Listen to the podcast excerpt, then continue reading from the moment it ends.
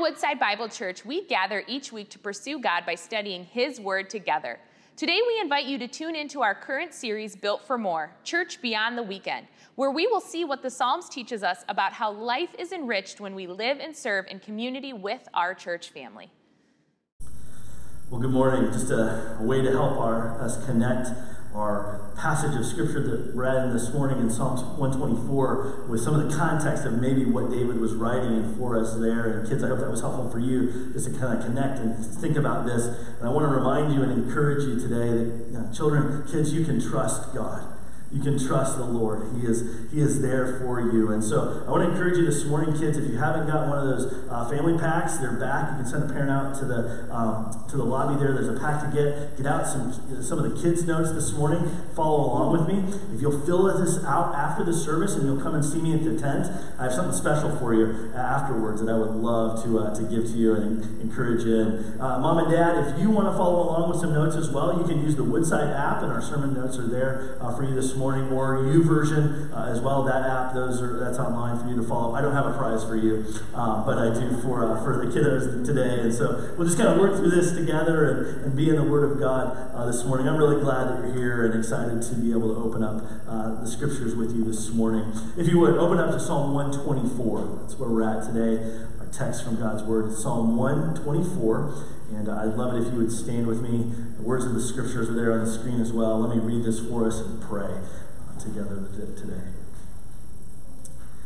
Psalm 124, a song of ascents of David. If it had not been the Lord who was on our side, let Israel now say, if it had not been the Lord who was on our side when people rose up against us, then they would have swallowed us up alive when their anger was kindled against us.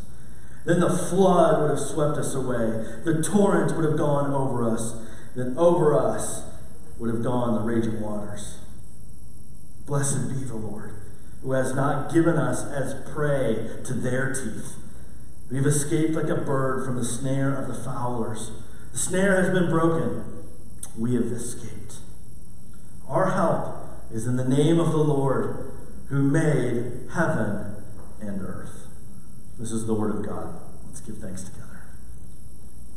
Lord, again, we thank you. We come to you this morning with humility, and we thank you that you have spoken, that in you we have nothing to fear. Father, we would pray this morning that you would speak to our hearts, speak to our minds and our lives today from your word, that your spirit would take what is yours and he would do work uh, among us to make us more like Christ, to, to bring us to Christ, to increase and to establish and strengthen our faith. Help us today, Lord, to trust you more, to look to you even in our greatest fears, and to know that you are for us and with us. Pray for your blessing upon your word now. Open our hearts and minds. We're ready. We're listening.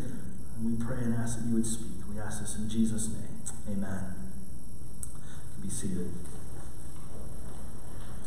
Well, I don't know if you remember that right around the, uh, the turn of the millennium, like right around Y2K, there was a fascinating trend, and I, and I think it was a hilarious trend uh, as well, about a series of books that came out. They were, they were really prominently featured in all of the big box bookstores like Borders, if you remember Borders, and Barnes & Noble, and, and they were uh, on the bestseller tables, they were on the novelty tables, and they were kind of fun books to pick up and buy and give away uh, at Christmas time or just, you know, you needed some sort of fun book to hand off, they were there. These books offered expert advice on difficult situations and hypothetical fears that, that may abound in the world. I don't know if you remember those books. They were the, the worst case scenario survival handbooks.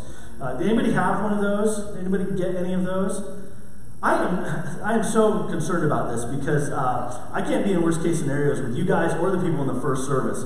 Nobody's going to be ready, okay? I mean, maybe that's why you're here because you're. I read them, okay? They're they're there. They offer all sorts of good advice and, and expert tips Things that we never thought we should be afraid of. They helped us become afraid of them and then figure out how to get through it. Uh, if you want to go online, Amazon has it for $1.99 on a Kindle version uh, now you can pick up. And here's some of the things that they were addressing, and, and, I, and I, I laugh at these. Uh, first of all, how to land a plane.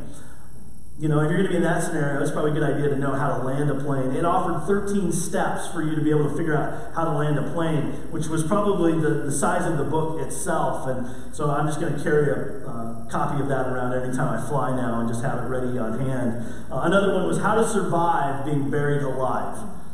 That means that somebody had to go through the experience of being buried alive and get out to be able to give you expert advice on how to do it. You're like, oh yeah, I was buried and I and I got out alive and I lived to tell about it, so here's what you should do. Um, another one, how to fight, how to survive a sword fight, because those are common today. I mean, we're just seeing that all the time. Um, how to tell if a clown is murderous. The answer is yes. I mean, it's yes, they can run away. Um, another one, how to remove your own limb. Like we're Lego people, and we just like pop, you know, and like get that thing off. I, I don't know when I'll need that one, but maybe I will. Uh, last one, just for fun, uh, how, to, how to survive if your parachute fails. And I'll just give you the quick on that. It's like don't jump out of a perfectly good airplane, okay? That's, that's just how you survive there. Um, no, I don't know about you, but, but those scenarios really don't keep me awake uh, at night. Uh, they, they don't keep my mind racing with what am I going to do if I'm buried alive. Like, I just don't think about that ever. Um, and it doesn't keep me awake at night. But there are some scenarios. There are some things that do keep me awake at night. There are some worst case scenarios and fears that happen in my mind and in my heart that, that I can lay awake at night and be anxious and worried. Sometimes our fears can overwhelm us and our paranoia set in and our hearts can sink. And I think if we're all honest with ourselves, probably within the last six months Uh, of this year, we've had those nights, a night perhaps, or many nights, where we've laid awake and the worst case scenarios have been running through our minds. What if this pandemic gets worse? What if my job is lost? What if, what if, what if? And we worry when the circumstances of life are trouble for us. We live in fear. When the attacks from others come, when the odds are stacked against us, question becomes how do we handle our fears? How do we, how do we address our hearts when we're in the midst of, or we're mentally projecting the worst case scenarios that could befall us. Well, David, King David, the writer of the psalm, at least that's who it's attributed to here in the inscription, is ready to address our fears. He wants to speak about our fears, and he has to address his own fears. He has to answer the worst case scenarios that are existing in his mind and heart and he has to help us. He wants to help us answer our own fears as well. We don't have the exact context of when David wrote this. The inscription doesn't say David wrote this to us when facing Goliath, uh, although that could be uh, a situation which would fit. Um, but it could have been one of many. David, David, perhaps he's looking back on that fight with Goliath and he's realizing what happened and where God was in that. Or, or perhaps when Saul was attacking him and he was fleeing through wilderness from cave to cave to cave uh, with his men, wondering and, and fearing for his life, perhaps he would lay awake at night and wonder what if it's going to all drop out. Or perhaps when the Philistines were waging their wars against Israel and David, as the king, was at the front of that, and he was just wondering, what if this battle goes south? What happens there? Or perhaps the time when his son Absalom rebelled and, and sought to depose his father and he betrayed him and he thought, is the kingdom lost? And my son, who I thought was close, is actually an enemy. There could have been a number of instances in David's life and scenarios that played out in front of him, and the fears were real and the fears were great. How did he address those fears? What did he, what did he do? Well, David here taught the people of God to sing. And he taught them, he gave us words, Holy Spirit inspired, God breathed words that we need to learn to sing today to address our own fears. What do we do when we're facing our worst case scenarios? Well, the truth of the scriptures, not just from this psalm, but from the whole of the scriptures, is this, and this is the big idea, kids, if you're following along, is that with God on our side, we have nothing to fear. If God is for us, who can be against us? Paul says in Romans 8. If God is on our side, we have nothing to fear.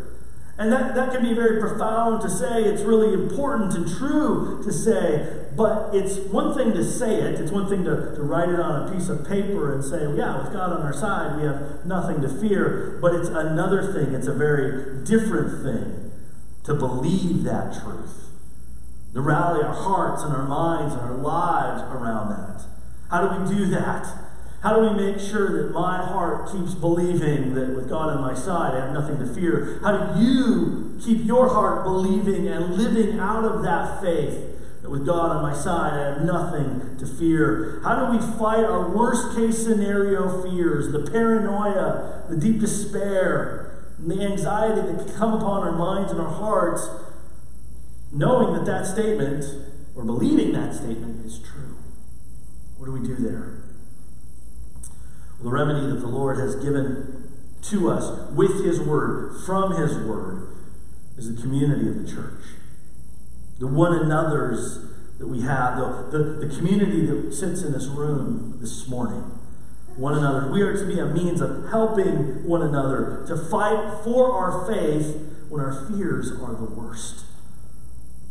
We are to be a means. The church is built for more. That's the name of the series that we're in right now. Church beyond the weekend. More so than just gathering here on a Sunday morning or showing up and hearing a, a good sermon or a, at least a mediocre sermon and singing some nice songs that make you feel good and then departing and leaving. What was the church built for? What was Jesus' design for us as a community?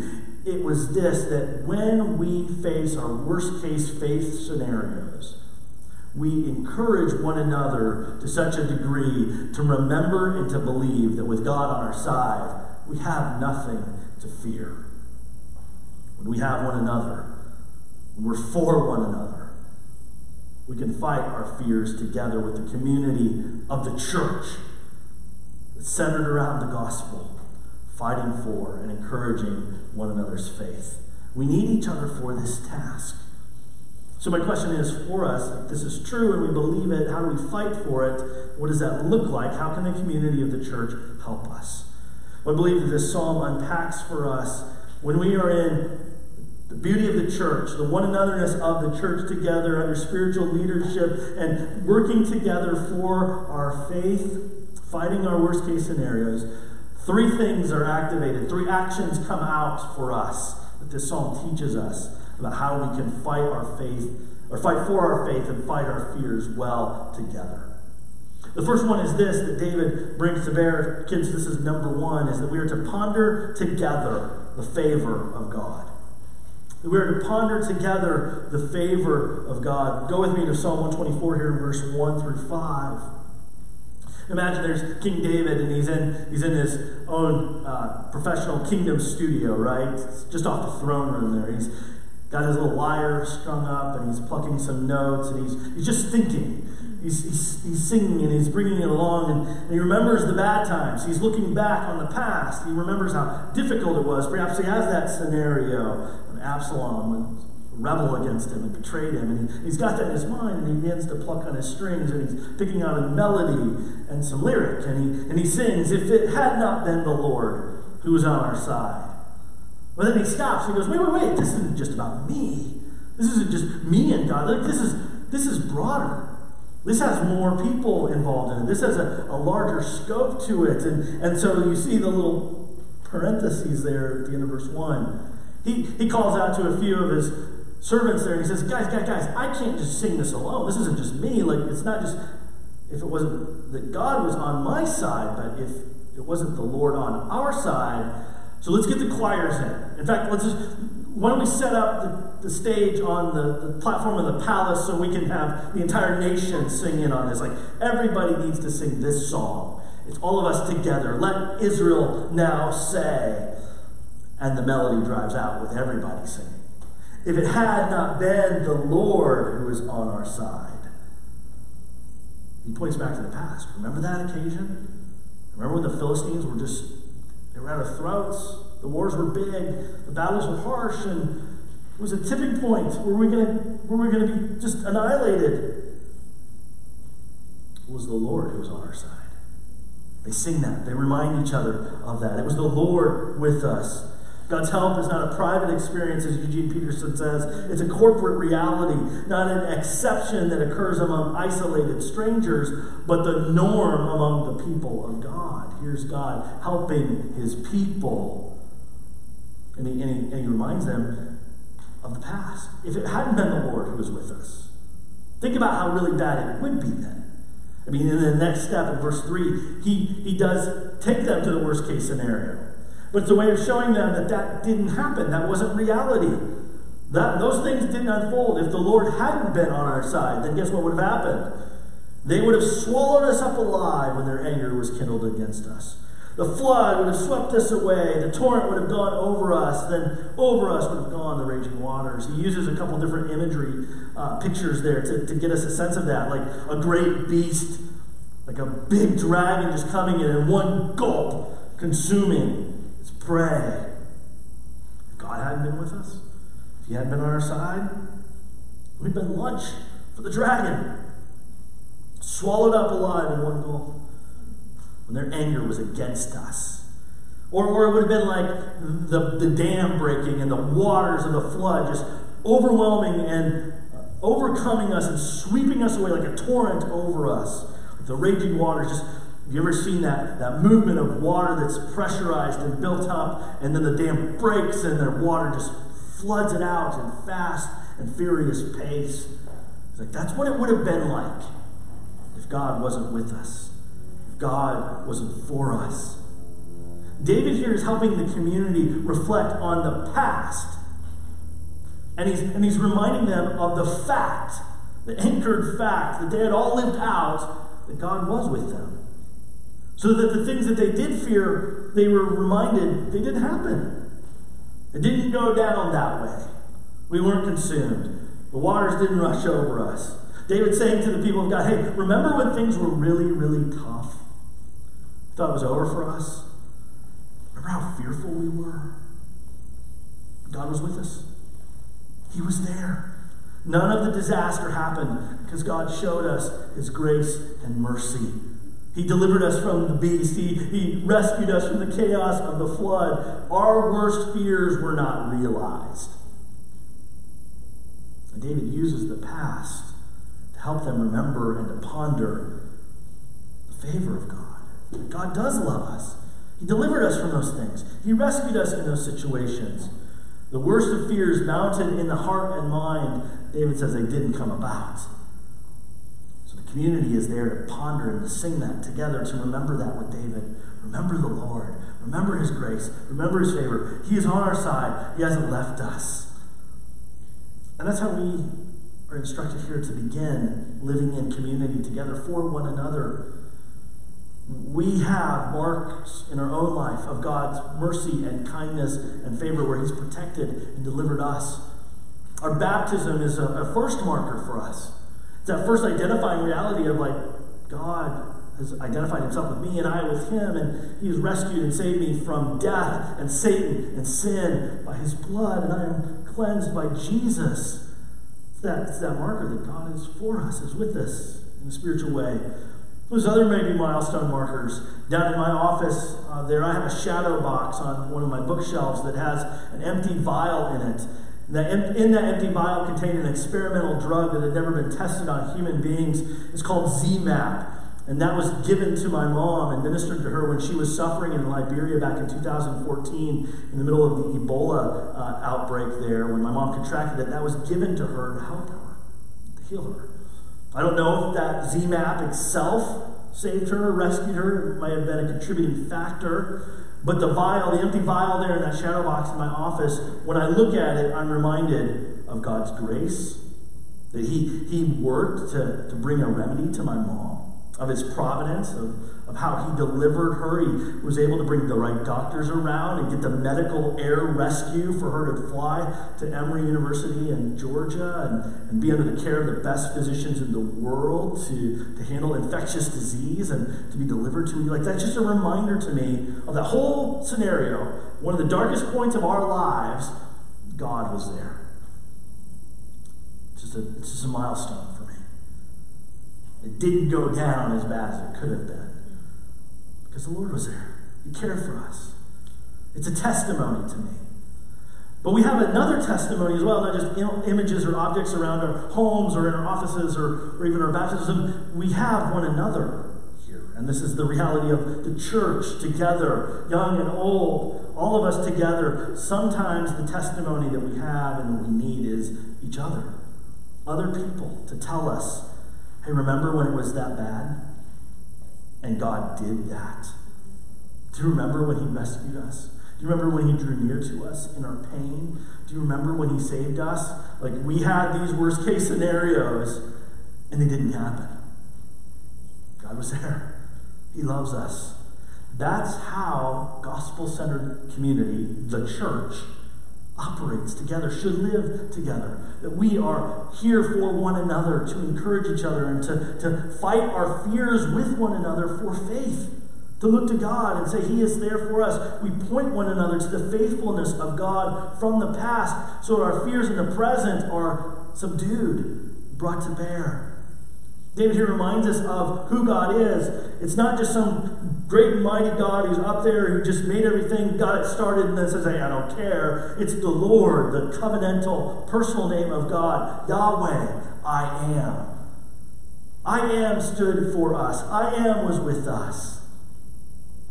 You might ask, well, okay, that's nice and that's great for Israel and perhaps for you, Jeremy, but, but really is God on my side? Is he really for me? And that's why we need one another to tell each other, uh, yeah, he actually is. Well, really, how do I know that? Well, he's given us objective, concrete realities, proof of his love for us. Let me just take you to a few passages to, to help equip you to remember that or to maybe to flame into your heart faith that He is really for you. The cross of Jesus Christ is the greatest objective reality of God's favor and love for us. I mean, you know, that's the A and the Z of this whole thing. You didn't need to go anywhere else but look to the cross of Christ where you see his objective love. God so loved the world, and you're part of that, that he gave his only son, that whoever believes in him won't perish. God will be for you, will have eternal life. There's, I mean, objective reality or Romans 5, verse 8. But God demonstrates, where God proves, He has shown His love for us in this. While we were still sinners, Christ died for us. Note the order of that. Not when you had cleaned yourself up and you had become really morally superior, God decided, hey, oh, you're good enough to be on my team now, and I will love you. But while we were still sinners, while you were the worst of the worst, Christ went to the cross to take your penalty, to take your sin. And that's a demonstration, that's a verifiable proof of God's favor or love for you, His grace. Does God love you? Yes while you were still his enemy, while you were still a sinner, Christ showed up. And he laid down his life for you.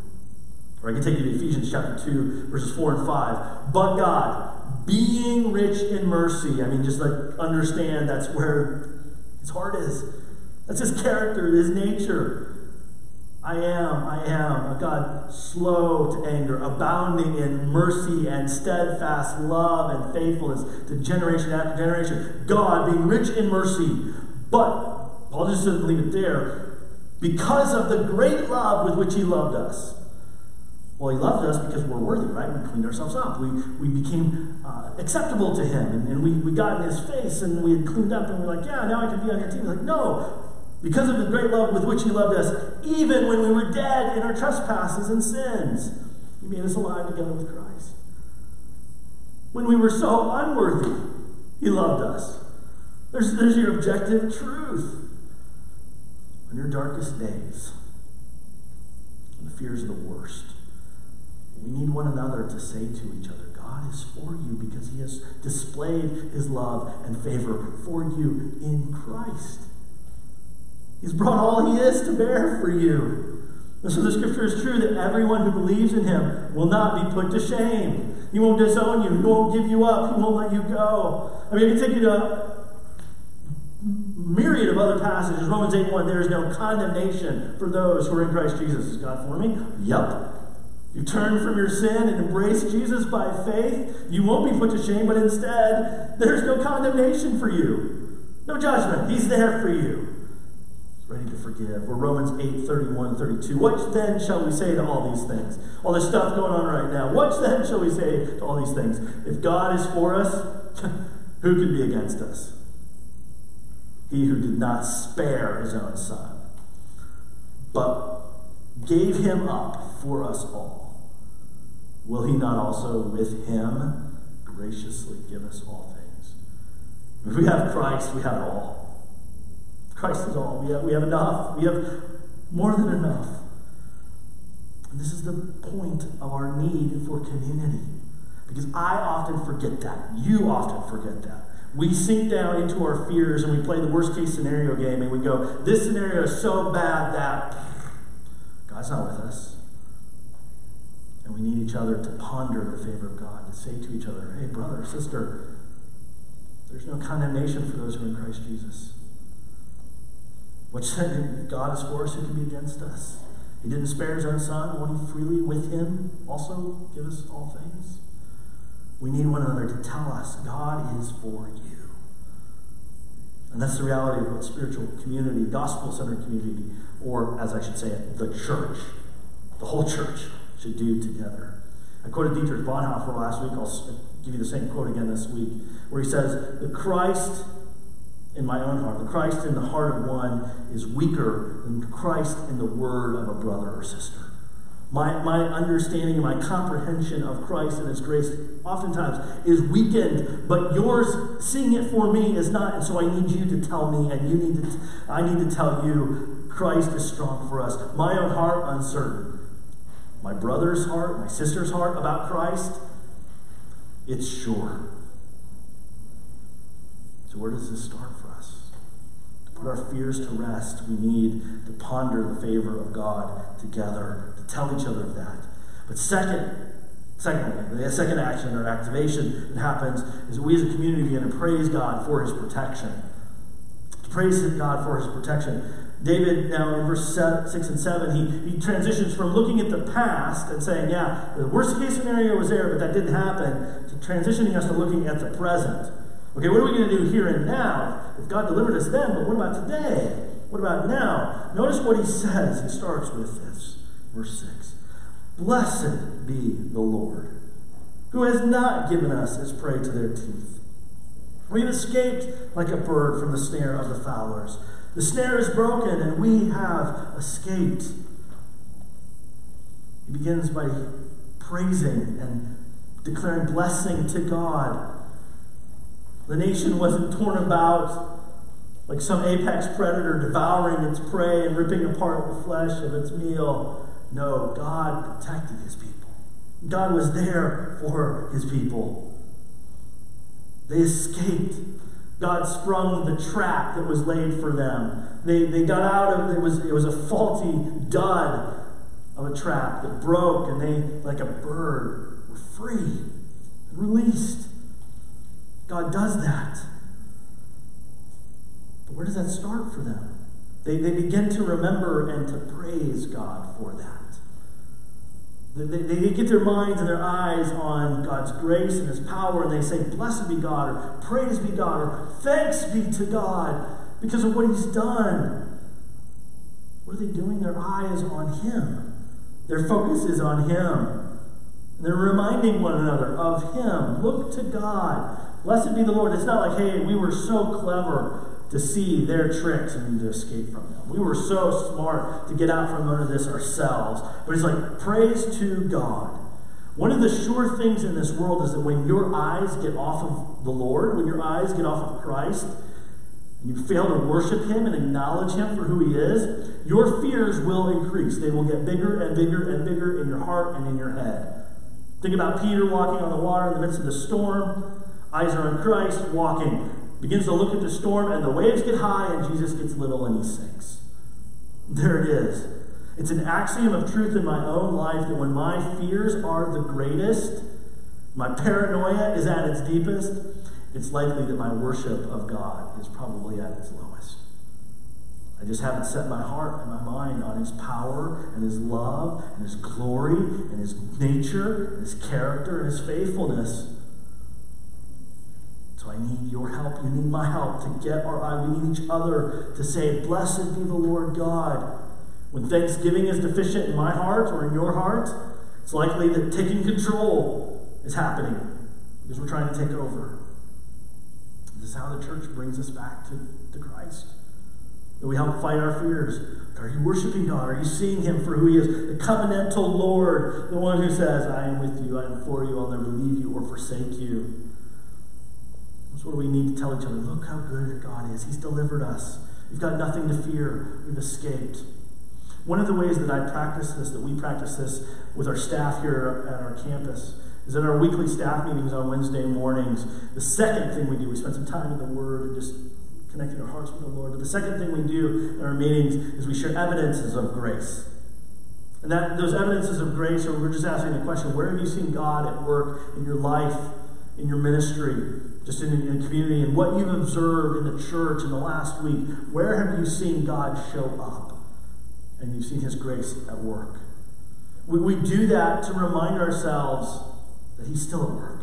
He's still present. He's still here. And we don't just do it when the things are great, you know, when things at Woodside are awesome. Like, oh, look at how great God is. But even in the tough times, especially in the tough times, we need those evidences of grace.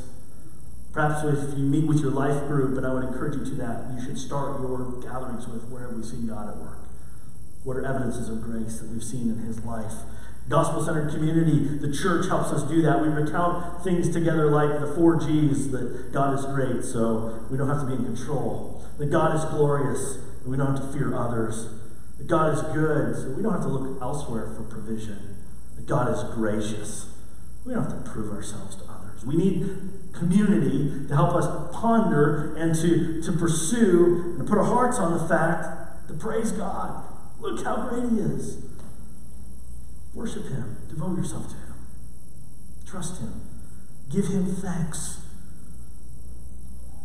You need to encourage me in that. And I hope to encourage you in that.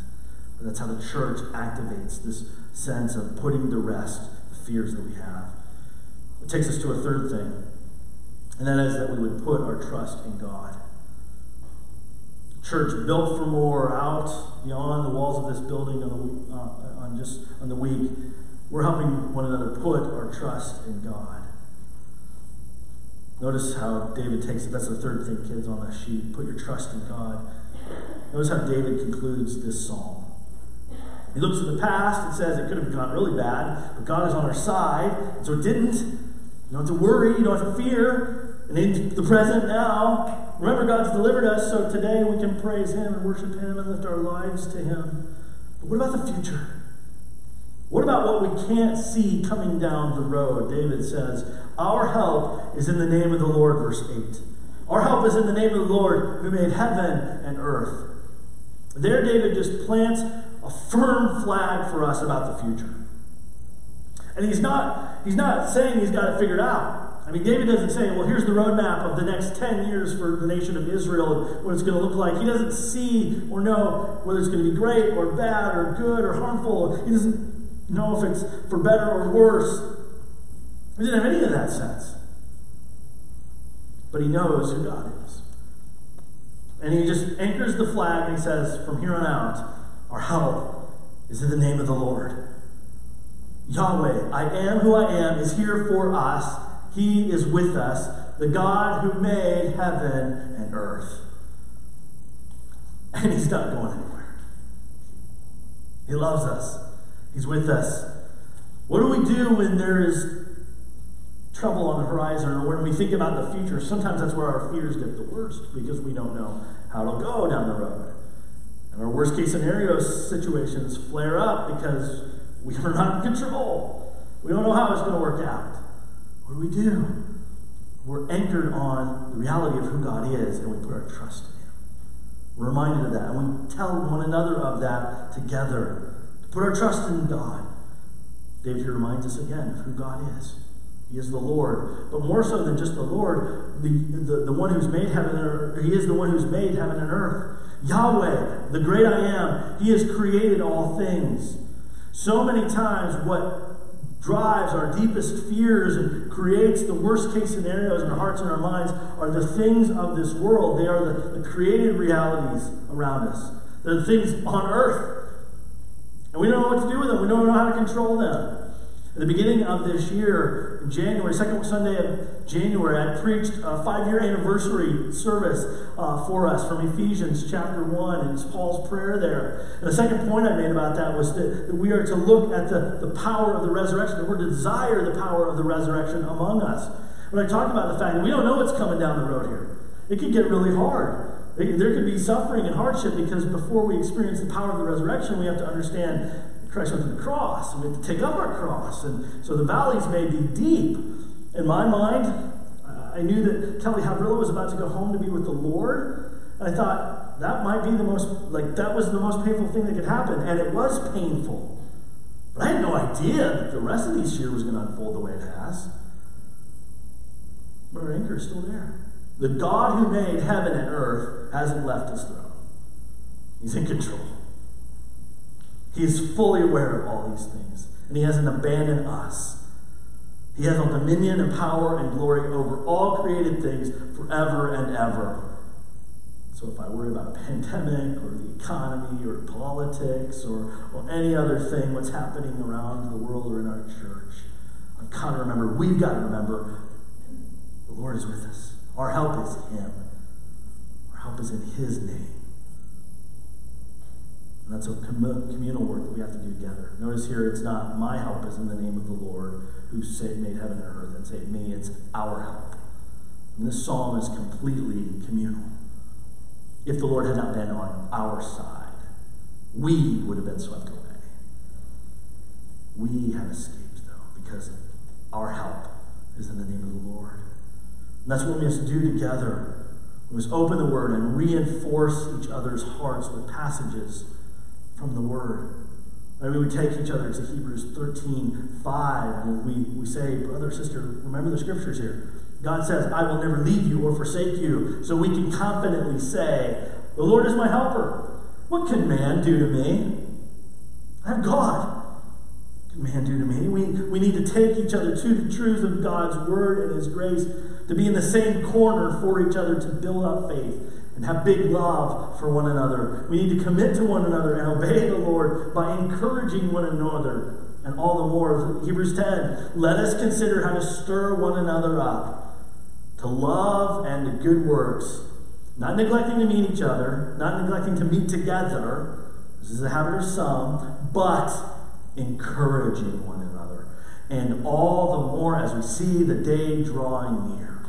I mean, that's what we do. We, we say, I love you. Let's put our hope in God. I'm there with you. We're for one another. Let's build each other up. Let's trust God together. Let's put our faith in Him. That's how we weather the unknown of the future. We can't see it coming. We don't know how it'll work out. That's how we weather it well. By looking together pointing one another, fix our eyes on Jesus together. And say, He's there, He's with us. So let me ask you, who is your help? I mean, who are you looking to to save you, to help you in the future? I mean, are you banking on who you'll vote on or vote for in November? Are you banking on a political party? Are you banking on the cleverness of this world or strategy like that? Who is your help? We need one another. The church is built to tell one another look to Christ. He's our help. He's the sovereign, gracious God who made heaven Eugene Peterson puts it like this, and I'll close. We speak our words of praise in a world that is hellish. We sing our songs of victory in a world where things get messy. We live our joy among people who neither understand nor encourage us. But the content of our lives is God, not humanity. We're not scavenging in the dark alleys of the world, poking around in its garbage for a bare subsistence. We are traveling in the light towards God, who is rich in mercy and strong to save. It's Christ, not culture, that defines our lives. It's the help we experience, not the hazards we risk, that shapes our days. May that help that we experience be the community of the church together saying, Let's fix our eyes on Jesus. Let's say and sing together. If it hadn't been the Lord who was on our side, we'd be wiped out. But He was, and He freed us, and He rescued us. So put your hope and trust in Him. Who, are you, who do you know that's locked in fear? You need to engage with the good news of God's grace. I encourage you to take a practical action step of writing them or calling them and encouraging them this week. Say, hey, God is with you. He is for you. And let me ask another action step or put one before you to say if you're not fully engaged in relationships in the church, perhaps through a life group that's feeding your faith, not your fears, I want to encourage you to take that step to get connected to the church, become a member here, get connected to a life group. Pastor Mike would love to help you in that. But dive in. Be for one another, be for us together. And we'll see the grace of God in us. Let's pray. Lord, we thank you. It's so true that if you had not been on our side, and we could all say it together, if you had not been on our side, we'd be wiped out. But there you are, full of love and grace and mercy. You haven't abandoned us, you haven't left us. You're still just as present, even more so now with us in our pain, in our worry, and our fear than ever before. So, God, build our faith in you. Jesus, help our eyes be fixed on you. We give you thanks that you love us. Build our faith. Let's trust you more and more because you are in control of all things. We thank you and we praise this. Praise you and we ask this in the name of Jesus. Amen. Thank you for joining us as we study God's Word together. We would love to hear how God is moving in your heart and get you connected into the Woodside Bible Church family. Head over to woodsidebible.org/connect to introduce yourself to us today.